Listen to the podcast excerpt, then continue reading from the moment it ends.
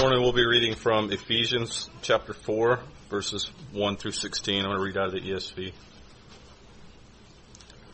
I, therefore, a prisoner in the Lord, urge you to walk in a manner worthy of the calling to which you have been called, with all humility and gentleness, with patience, bearing with one another in love, eager to maintain the unity of the Spirit and the bond of peace. There is one body and one Spirit, just as you were called to the one hope that belongs to your call. One Lord, one faith, one baptism, one God and Father of all, who is over all and through all and in all. But grace was given to each one of us according to the measure of Christ's gift. Therefore it says, when he ascended on high, he led a host of, uh, host of captives, and he gave gifts to men. In saying he ascended, what does it mean but that he had also descended into the lower regions, the earth? He who descended is the one who also ascended far above all the heavens that he might fill all things. And he gave the apostles, the prophets, the evangelists, the shepherds, and teachers to equip the saints for the work of ministry for building up the body of Christ until we all attain to the unity of the faith and of the knowledge of the Son of God to mature manhood to the measure of the stature of the fullness of Christ so that we may no longer be children tossed to and fro by the waves and carried about by every wind of doctrine, but human cunning by craftiness and deceitful schemes. Rather, speaking the truth in love, we are to grow up in every way into Him who is the head, into Christ, from whom the whole body, joined and held together by every joint with which it is equipped, when each part is working properly, makes the body grow so that it builds itself up in love. Well, if you would turn with me in your Bibles to the book of Ephesians once again, where we just read from. Ephesians chapter 4, and we will be looking at, I, told you last time half a verse, but actually it's a third of a verse today, so um, I'll tell you a little bit more about that in a minute. Ephesians 4, verse 12, doing the work of ministry. Doing the work of ministry. What sort of person does the Lord employ in His service? Well, a good example is a man called John Mark. We first meet Mark as a curious onlooker when Jesus was arrested in the garden.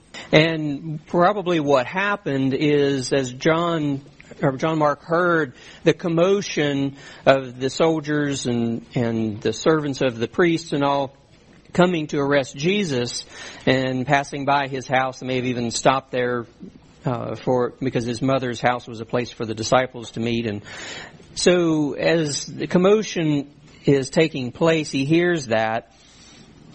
He wrapped himself in nothing but a sheet and hurried out to follow them to see what's all this about.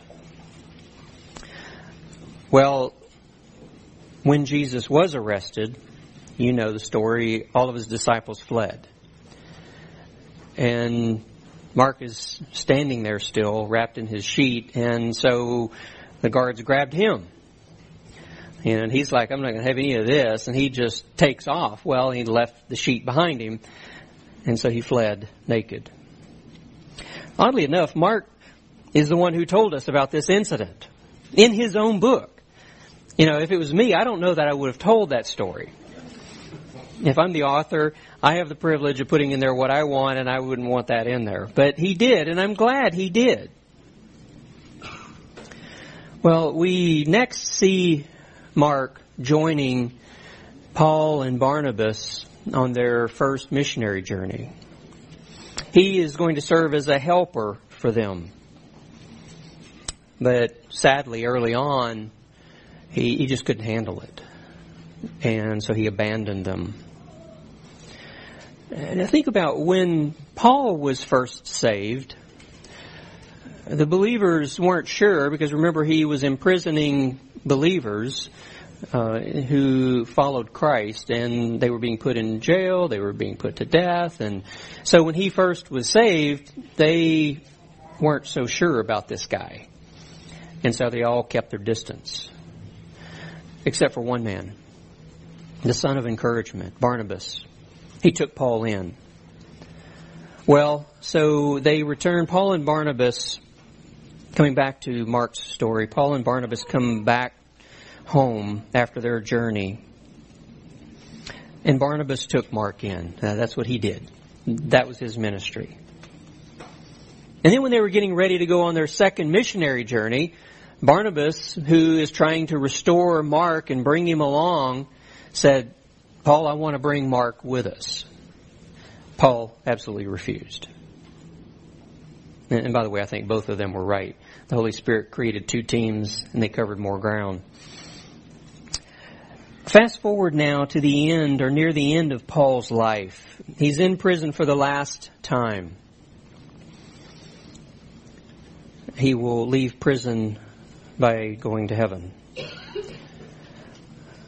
But just before that, he writes to Timothy in 2 Timothy 4, and he says, You know, only Luke is with me. Everybody else has left. Winter is approaching. And back then, prison was not at all like what it is today.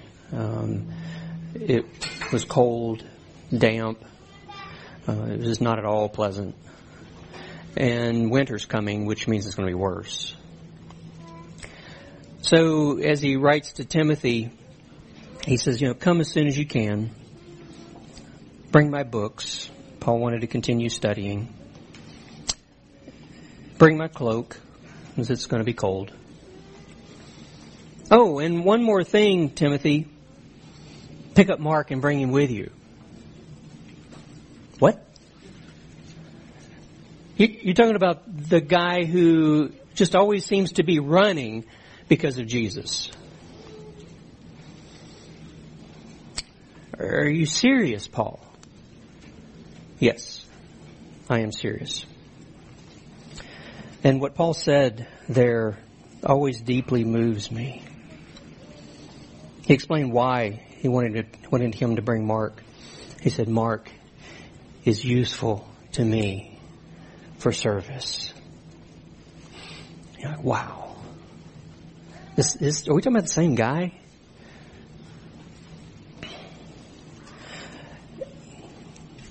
we might wonder, especially after Mark abandoned them on the first missionary journey, we might wonder, you know, did Mark mess up so badly that he can't be used now in God's service? Is that so? Not at all. We could also ask, is Mark too important to serve as a helper to one of the apostles, Paul, here at the end of his life? I mean, that book that I referred to that Mark wrote, you know which one I'm talking about, right? The Gospel of Mark. This guy wrote one of the Gospels. And yet, didn't he have better things to do than serving as a helper to an apostle? Again, no. Because serving is significant. Helping is significant. Mark was still running because of Jesus. But instead of running away, now Mark is running as hard and as fast as he can, serving Jesus and the saints. It's a beautiful story. We need to hear that. We need to remember he, he teaches us a lot. Uh, we, when, when God takes hold of us, we can never say, well, you know, I've messed up too badly to be used by God. Because He redeems us. And neither are we too important to serve. No matter who we are. And so today, this is what we'll be considering. Christ gives gifts to His servant people. That's all of us, by the way. Christ gives gifts to his servant people, employing them all to do the work of the ministry. Employing them all to do the work of ministry. Now, you may have noticed, as I mentioned earlier, that we're not rushing through this passage. We're, we're, going fairly slowly. Of course, we're bringing in a lot of extra material about the spiritual gifts from other passages. We're going to do that again today. But I don't want us to get in a hurry here. I, I, want us to have plenty of time to consider how is it that each of us is prepared, gifted by God to serve in His church. Well, last week we looked first at how Jesus gave certain gifts to equip the saints. You remember there was there were those gifts that we had looked at that are designed to equip. Okay, so there's two groups of gifts that are still ongoing today. There are those that are designed to equip everybody to do the work of ministry, and then there are serving gifts, and that we'll be looking at today. So, so second point of our this these three weeks we're going to be looking at this Second is this. Jesus' initial goal was for the saints to do the work of ministry. His initial goal. So he told, he said he gave these gifts, these equipping gifts. Why? He gave them for the initial goal of equipping the saints to, to do the work of ministry. Okay.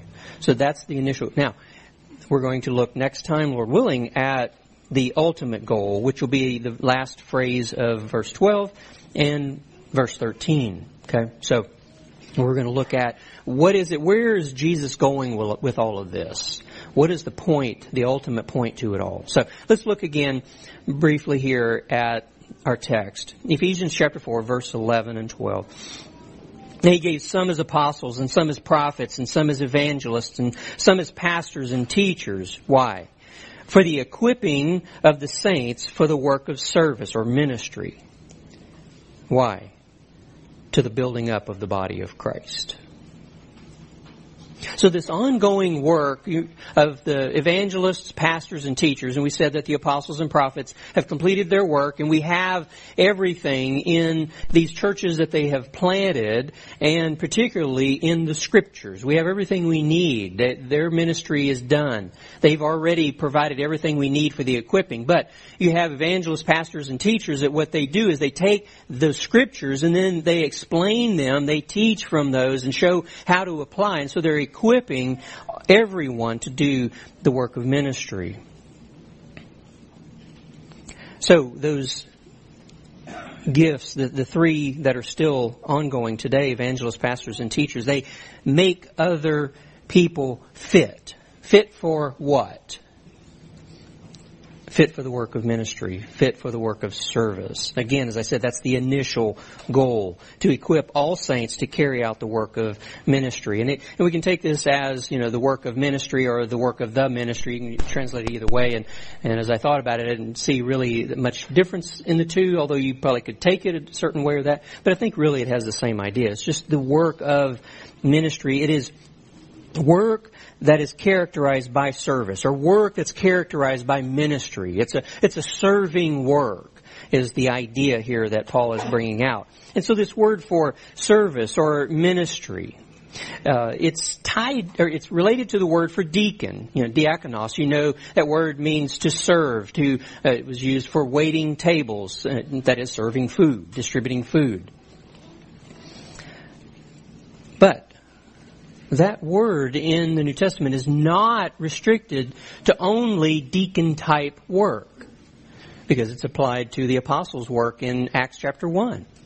And, and so this idea of service, and here we're looking at a broader concept of service. Because when he uses the word diakonos or the, the form, various forms of that word, he can mean this general service that all of us are to be doing, and that's what we're talking about here today. Then there is a more specific work where the deacons, as an office, have work to do. But then there is, there are those who have the gift of, we're going to see in a minute, helps or serving. Okay, and again, he's going to use that same word, diakonos, for serv- serving. And so there's different ways you can look at it. We're looking at the broadest uh, idea of that in the New Testament. So service here refers to the unique ministry that the Lord has assigned to each one of us. So you you will probably have more than one gift. I know some people look at it as each person gets one gift, but as I think about not only my ministry but many of the ministries that I know you all have, I see that there are there, there's almost always more than one gift going on there, and you'll see that as we walk through some of these gifts in a minute, how they they overlap and they work together with even gifts like teaching, for example. Okay? So, for example, it's used, Paul uses it in Acts 20. For the ministry, he says, which I received from the Lord Jesus. And so each of us has a ministry, if you will. And you can look at that as, verse 11, Christ's gift, and that he has given. Um, or actually verse 7, uh, Christ's gift, this, this ministry he's given to you, which it's a unique combination of spiritual gifts. So, for example, a teacher who has the gift of teaching, they generally are, are going to also have the, this gift of encouragement or exhortation. Okay, and there's going to be some other gifts that can come to play in that. So you're going to have a, a unique combination that Christ is designed for you, and that is, that is your ministry. That ministry can be full time. So that's like for me. Okay, I'm full time and serving full time. Our brother here is serving full time, right? But that's not the only way it's used. It's also used, this idea of ministry, uh, as something that all believers are to do. So Timothy, like Paul, had a, a full-time ministry. Paul told him, fulfill your ministry, 2 Timothy 4, 5. But 2 Corinthians 5:18 talks about we all have this ministry of reconciliation where we're seeking to reconcile sinners to Christ. And so that's a ministry all of us have. Now, to think about spiritual gifts, and we need to say this because today there, especially with the gift of tongues, there's um, this misunderstanding. Some people say, "Oh, you know, I, tongues, I edify myself," and actually, the, that was one of the abuses in Corinth. Paul deals with spiritual gifts are not given to edify the person that has the gift. They're always used, they're for the common good, Paul says in 1 Corinthians. You see, they're, they're for the church. You know, so whatever your gift is, it's not for you per se. It is for you to serve the church. Okay? Each of us has work to do. And so one of the things I hope comes out of all of this, these lessons on spiritual gifts is that we not think of just doing church. You know, I go to church and I do church. I don't want us, I mean, it's okay to say those things, but I don't want us to think of it as this is some weekly ritual that we have. Because a lot of people think that way. Going to church is a, we, a ritual that they follow. But I don't, also don't want us to think of it as merely a social outlet. It is that. I mean, we do come and we fellowship. And that is, in a sense, a social outlet. But that's not the main reason we come here. You see, I, I want us to think that as we come to church and as we, in a sense, do church throughout the week, even though we're not assembled all together, we still are doing the ministry that Christ has given each one of us. And I want us to think in terms of, of how we are working to build His church. And next week, I'm going to talk about uh, and show why, as I'm going to say, that everything you do has an eternal significance to it. And that is because we're building something. Okay, we'll talk about that more next time. But I want us to transform the way we think about church. When we serve one another, we do work that is eternally significant. I want us to grasp that. All of the work that you do uh, especially here on Sunday mornings. Uh, you know, whether you're greeting people at the door, you're changing diapers, uh, teaching from the pulpit, whatever work that is, you know, the musical accompaniment, everything, that it has eternal significance. You see, it's not about this Sunday so much. It's about eternity. Okay, and I want us to think in those ways so that we elevate what we think about, what we do in our ministries. So, I want to take some time now to go into more detail about the serving gifts. And this is kind of why we're going more slowly, because I want to bring in from those other passages about spiritual gifts. You know, we talked about the temporary gifts, we've talked about the equipping gifts. Some of those were temporary, three of those are still going. We talked about already evangelist, pastor, and teacher. But there's some more gifts that are still ongoing. And I want to talk about that. Those are the serving gifts. So there were equipping gifts, and then there also are serving gifts. Uh, these serving gifts, basically, they show care for others. but they also help to grow the church. You might not think of it that way. Well, okay, I can see how pastor and teacher and some of those, you know, work toward building the church. But I don't see how working in the nursery builds the church. I don't see how giving a word of encouragement to someone that I see needs encouragement, how that builds the church. And I want you to understand that it does, because what Jesus is, or what Paul's going to tell us is that uh, when we get to the end of verse 12 next time, we build up the body of Christ, and then he expands upon that and gives us a lot more information about it in verse 13. Until we all attain to the unity of the faith and of the knowledge of the Son of God, to a mature man, to the measure of the stature which belongs to the fullness of Christ. You see, that is what all of our work works toward. You see, and that's why it is significant. And again, more on that next time. So let's look at these different gifts more specifically. And what I, what I want to do in these is not only explain what they are, what they do, but also give you some examples of those gifts in action, and and so uh, so that you can look at that, and you, because you, you, you may say, you know, I I don't know what God how, how He wants to use me. I don't know how I can serve. Well, I'm going to give a lot of different examples. Um, and those are not the only ones. You might think of some that I didn't think of, okay? Um, and that's the idea. That's what I hope to accomplish. So the the gift the help uh, gift of helps or service. And there's two different Greek words that are used for those. Um, the one word we've already talked about, uh, diakonia, which is you know related to deacon. That's the word for service. But then there's another Greek word that's used, and for those of you like me, Greek geeks, uh, it's anti-lampsis, or it's from anti-lambano, and and so uh, we're going to talk about that a little bit in just a minute. So there's two different words that are used, and so I wanted to bring them both out because they're both important: helps, service. Okay. The gift of helps, they're described in 1 Corinthians 12:5 as ex- existing in varieties of services, and and I've brought this out before when we were talking about the gifts that sometimes Paul will will express them as um, plural because it, there's not just one. I mean, we might think in terms like again, pick on an easy one, teaching. You know, we tend to think of teaching. Well, that's kind of straightforward.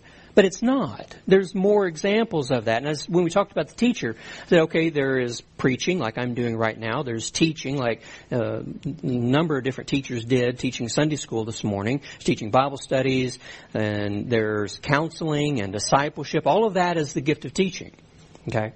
So you see, there's varieties of ways in which each of the gifts are, used in the church. And so you might say, well, you know, I, I kind of feel like I, I have the gift of teaching, but you know, I'm not, especially you ladies, you're not ever going to be a pastor. Okay, so you'll never preach.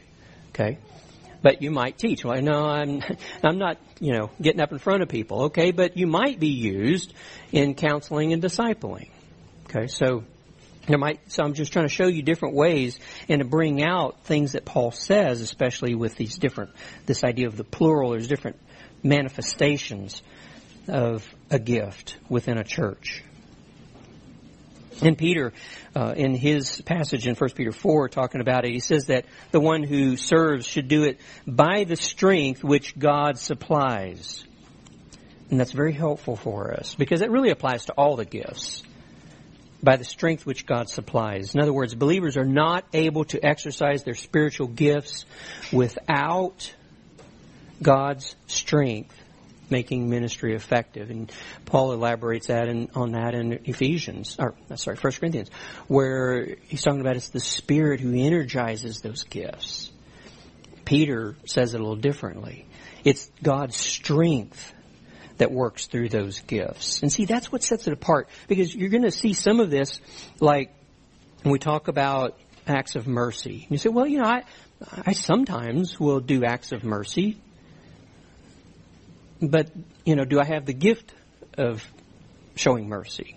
You might not, because all of us are supposed to show mercy. But there are times when the Spirit works through a particular person to do that even a, in a greater way than all of us are required to do. So, so we, some of us might do gifts of mercy as we see it. There's some people who have the gift of mercy, and for one, they're good at noticing that, oh wow, that person needs mercy. They, they need us to do something. You see, so they're more attuned to that. They also are more attuned a lot of times to knowing what to do and how to do it. This gift of helps isn't glamorous and it doesn't get a lot get a lot of attention. And uh, because it's mostly the idea is supporting others. And that is usually done often done in the background and sometimes even anonymously. Okay but a support role doesn't get typically the kind of attention that other gifts might get. But remember what Paul said. The ones that need some extra help are the ones that get the attention. Okay, and and so you might think, well, you know, gift gift of helps is not that's what I have. Doesn't get much attention, but remember that that means it's actually one of the more significant gifts, and I hope to show you that here. It is probably the most widely used gift because it's so crucial. It is so necessary. And if you think, you know, well, you know, I, I've served for many years and, you know, nobody even knows some of the things I do. God does. And He's using that to build His church. And so keep in mind the importance of this gift. Now, I mentioned the, the other word, not diaconia, the, the word related to deacon, but the other word, the word for helps, in, in 1 Corinthians 12, 28, Paul uses that word, and that word expresses a beautiful concept. Originally, it meant to grasp something, and the idea of that is like you see someone and they're trying to carry you know their luggage or something you're in the airport and and you see someone that is really struggling because the their their bag is too heavy for them and so the idea is is to grasp it, put it over your own shoulder, and carry it for them. That's the idea behind this, and it's a, a beautiful picture. It means to take up someone's burden, and, and it's used that way in Scripture. It means to come to someone's aid to assist them. You see someone needing help, and you go and you help. You you take that up for them. And so these people typically take on supporting roles. They free up others to carry out their particular ministries. Think about those, we call them the first deacons in Acts chapter 6. Okay, what did they do? Why, why did they start that whole idea of a deacon ministry? Well, there was a need, and it came to the apostles, because they're the only leaders at that time. And they said, but it's not right for us to put aside what God has called us to, to preach and to pray. And so they said, let's appoint these men. And they did. The idea what those first deacons did was they freed up the apostles to do the ministry that they had been called to, prayer and preaching, preaching the word. You see, it was a hugely important ministry. And, and you, know, you may look at that and not think it's that important, but it is. Because, so what if, what if the apostles weren't able to spend time in prayer? That's kind of huge, right? And what if they were not, they didn't have time to preach the word because they were so busy taking care of those widows that weren't being fed? Well, if they weren't preaching the word, that's kind of huge, isn't it? You see, and so these men, were able to free up the apostles.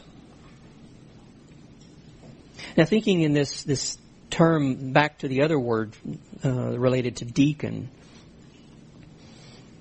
Um, for example, it, it, can be more broadly used than just for that deacon ministry, because Paul in Romans 16 commends Phoebe as someone, he says, who is a servant that's related to the word deacon, who is a servant of the church, which is at Cenchrea.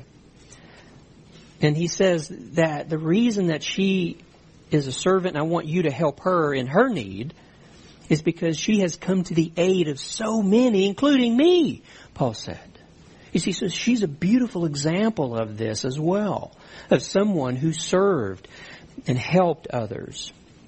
So let's talk about a few examples of this, and I, will probably give you more on this one than the others because this one is so critical. Faithful intercession. Okay, I, I sometimes will hear people say, you know, especially as you know they may be, you know, are homebound or they're um, getting to the stage of life where they, they can't do a lot of the things that other people might be able to do, and they say, all I can do is pray. Well, I know what you mean. But all you can do is pray? That's one of the most important things you can do. And, and there are people who devote themselves faithfully to prayer. They pray more than the rest of us. They have a heart for that. And oh, how important that is. Being a helper to a Sunday school teacher, serving in the nursery or the twos and threes, providing musical accompaniment in worship. And think about that one for a minute because we all appreciate the fact of, or the, the service of those of you who will uh, accompany uh, through through your instruments in our worship. That is a service to all of us, but it's also a service to the worship leaders, right? And it's going to be kind of hard to do if you had to do it, you know, Acapulco, right? And it's like. it's service. Helping with office tasks, helping with the church library, maintaining the literature racks, greeting and welcoming visitors, eh, helping, and sometimes this can, is not just doing something to free others up, but just helping people who, who can't do some things themselves. Now that starts to overlap with mercy, we'll see in a minute, but maintenance and repair of church facilities, preparing the elements for the Lord's Supper, serving in the audio visual ministries. And, you know, again, I, I, I appreciate these guys because, you know, they can make me look really bad or really good. No.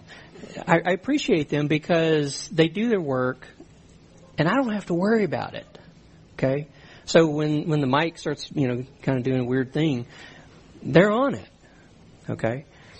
And, and, you know, they, they see that I've got a good working mic and they take care of it. I don't have to worry about it. And I've been in situations where I didn't have that blessing. And it was a trial. I was, you know, concerned about, okay, and distracted from preaching.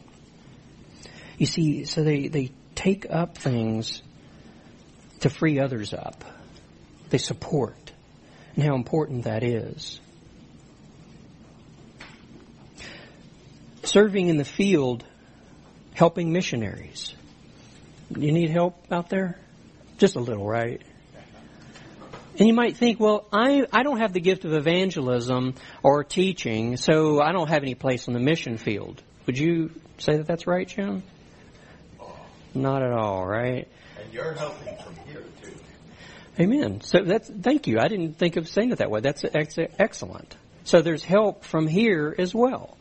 So you can be helping here for the mission field or be out in the mission field helping. So there's a place even for those who will help and come alongside missionaries uh, and help them in their service. Again, remember, like I was just talking about, you're, you're doing things so that they don't have to do them and frees them up to do their ministry.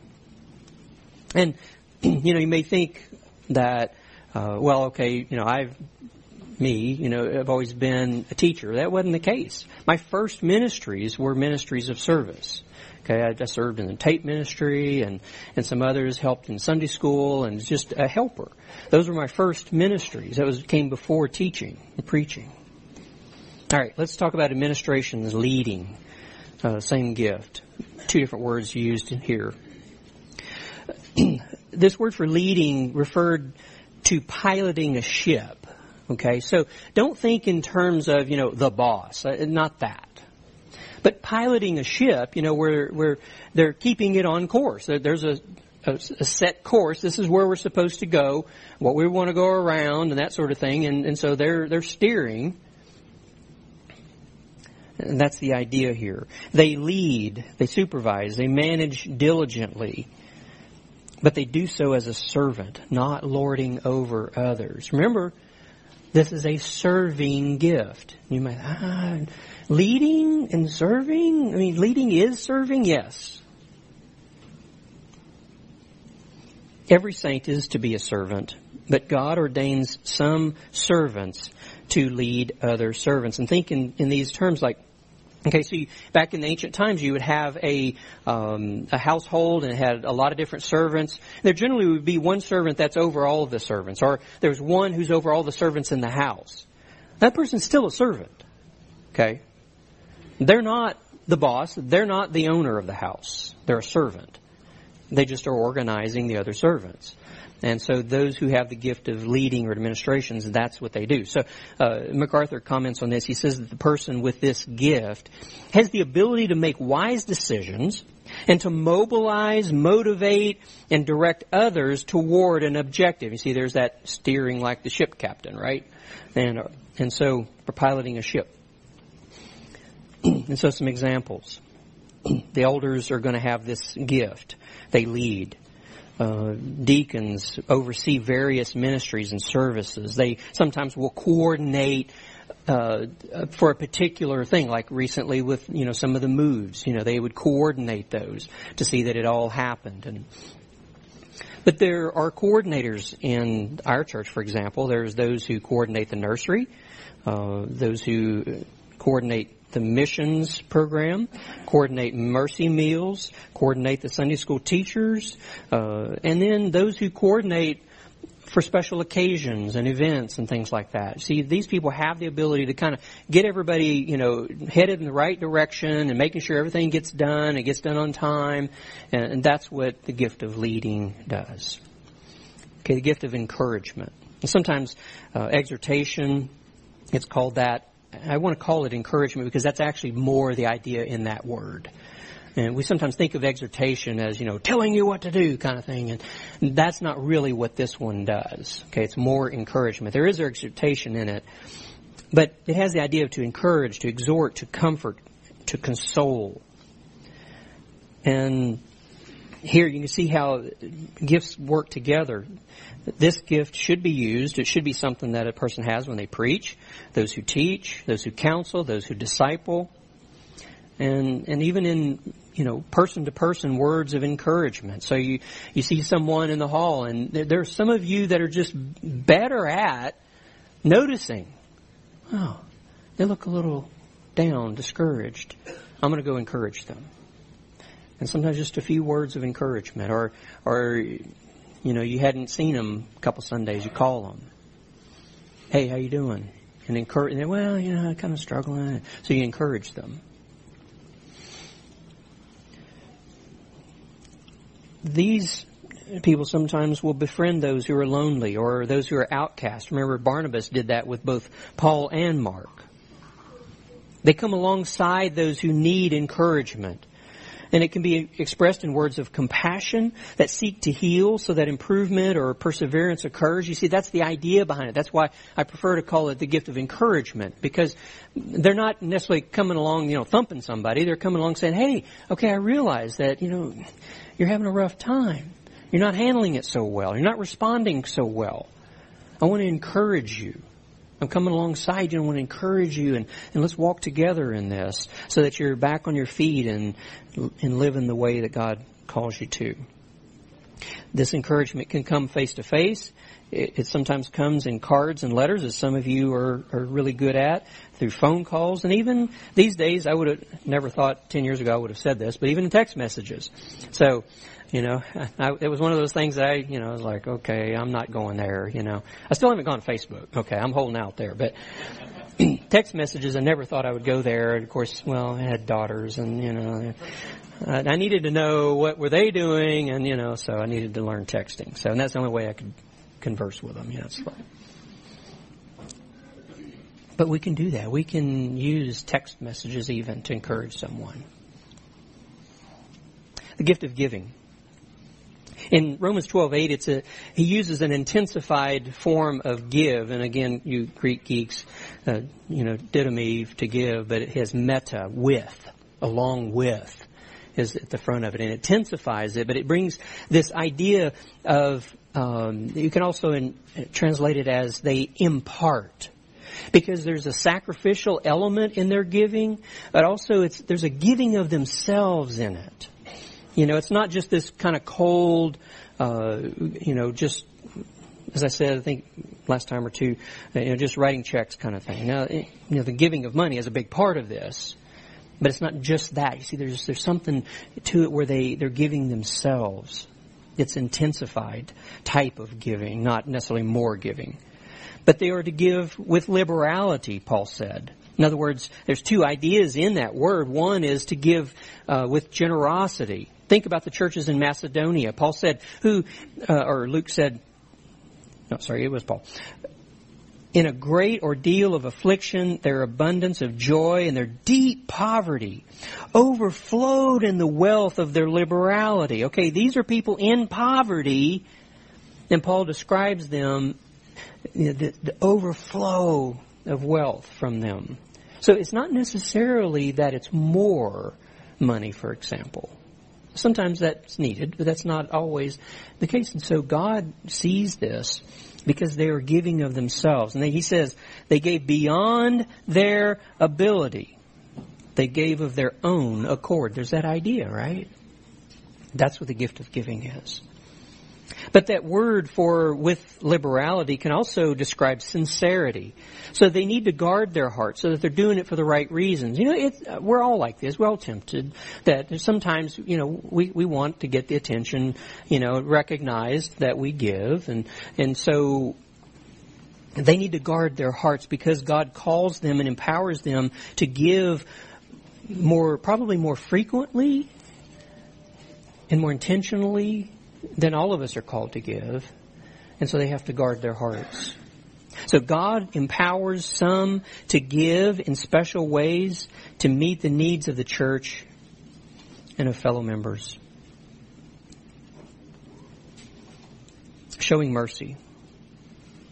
This is someone who's moved with compassion to do acts of mercy. Now this is not an attitude of mercy. This is not a mindset of mercy. We're all to have that. These are actually acts of mercy. Okay, this is actually where you're doing it. Okay? That's what this gift is, is showing mercy, doing acts of mercy for those in need. And those in need are those who, uh, they may be vulnerable, like widows, orphans, those who are being oppressed, those who are in danger, they're in some sort of distress, they may be sick or dying. And Paul said they must show mercy with cheerfulness. An example of that is Dorcas in Acts 936. She's described as abounding with deeds of kindness and charity. And that word charity literally is acts of mercy. Abounding with acts of mercy. That's the spiritual gift, right? Someone like Dorcas who abounds in showing mercy. And you can see how, how these things, they overlap. You see the gifts of, gift of help, service, giving, showing mercy. Those, those can all overlap. Some examples. Preparing meals, visiting and helping the sick, visiting those who are homebound or in nursing homes, helping someone in a difficult situation, ministering to the poor, ministering those to those with special needs. Just a few examples of ways to show mercy. And then one more, hospitality. Uh, this, uh, Peter says in 1 Peter 4 9, is to be done with an unselfish attitude. Now, it's not clear if hospitality is a spiritual gift. I think it is. For one, it's in Peter's uh, list, or right, it comes right before his list. You know, and of course his list, it's, that's us saying that's his list, okay? He didn't say, here's my list, you know. So where did he really start the list? And then hospitality shows up in Romans 12, not far from Paul's list, right? But I, I wanted to talk about it and include it for at least a couple reasons. One, because I do think it is probably a spiritual gift. It's important for us to think about. Because there's a sense in which all of us are supposed to show hospitality, but there are some, we're going, we're going to talk about that, seem gifted in that. But I also want it to be something for us to think about. Uh, you know, the question has come up: Are are those lists exhaustive? Well, no one of them is. We know that because they're different. Okay, they have some overlap, but they're different. And if you take all four of the lists in Romans 12, 1 Corinthians 12, Ephesians 4, 1 Peter 4, and you pull them all together, is that list exhaustive? Maybe, maybe not. I mean, I could probably fit everything into one of those gifts, but there might be some, like hospitality, that might actually be a true spiritual gift, and some people do consider it one, as I do. And, and let me kind of draw a distinction here so you, you understand what I'm talking about as a gift. Because we're all called to be hospitable. Now, Connie and I frequently have people in our home uh, most weeks, and sometimes there's we even do that and provide meals uh, along with it. But it's primarily an extension of our ministries of counseling and discipleship. And, and I asked to make sure she agreed with me, but we don't consider that we have the gift of hospitality. Because we see there's a difference between what we do in opening our home and what some others do that I think do have that gift. Those people who are gifted in hospitality, they're particularly good at providing a warm, loving environment. Often that includes meals, might include lodging, they provide a place for warm fellowship, especially for people who need fellowship.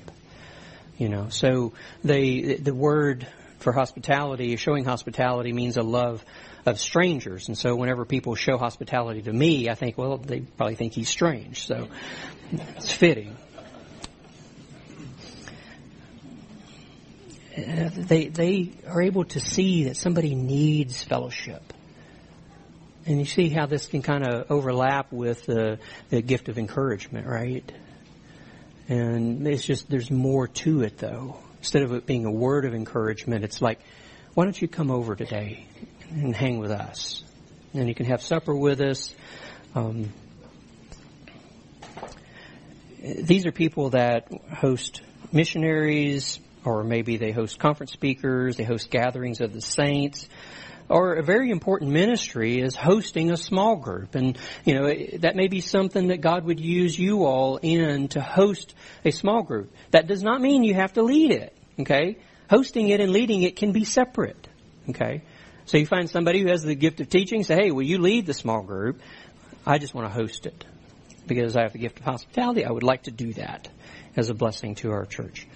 And so, you see, does that help to understand that there's there's a difference in the general hospitality that we all are to do and the hospitality of those who are gifted. There's something the Spirit of God uses them, empowers them in a way to be a special blessing to someone uh, in need, especially they need fellowship or to gather the saints and um, for like a small group or something. So, What combinations, what combination of these gifts has Jesus given to you? Will you explore ways if you haven't yet? Or if you do know some of your giftedness, will you explore new ways that you could be used in the church to serve others? And for those of you who have been faithful in using your gifts for years, be encouraged by the significance of your work, whether it's in helps, forgiving, mercy, hospitality, encouragement, giving. Be encouraged by the significance of your work. How do you do the work of ministry? If that's your job. It's not just mine. It's not just the elders. It's not just the elders plus deacons. It's not just the elders, deacons, coordinators, women's council, missionaries. It's our work. It's our work.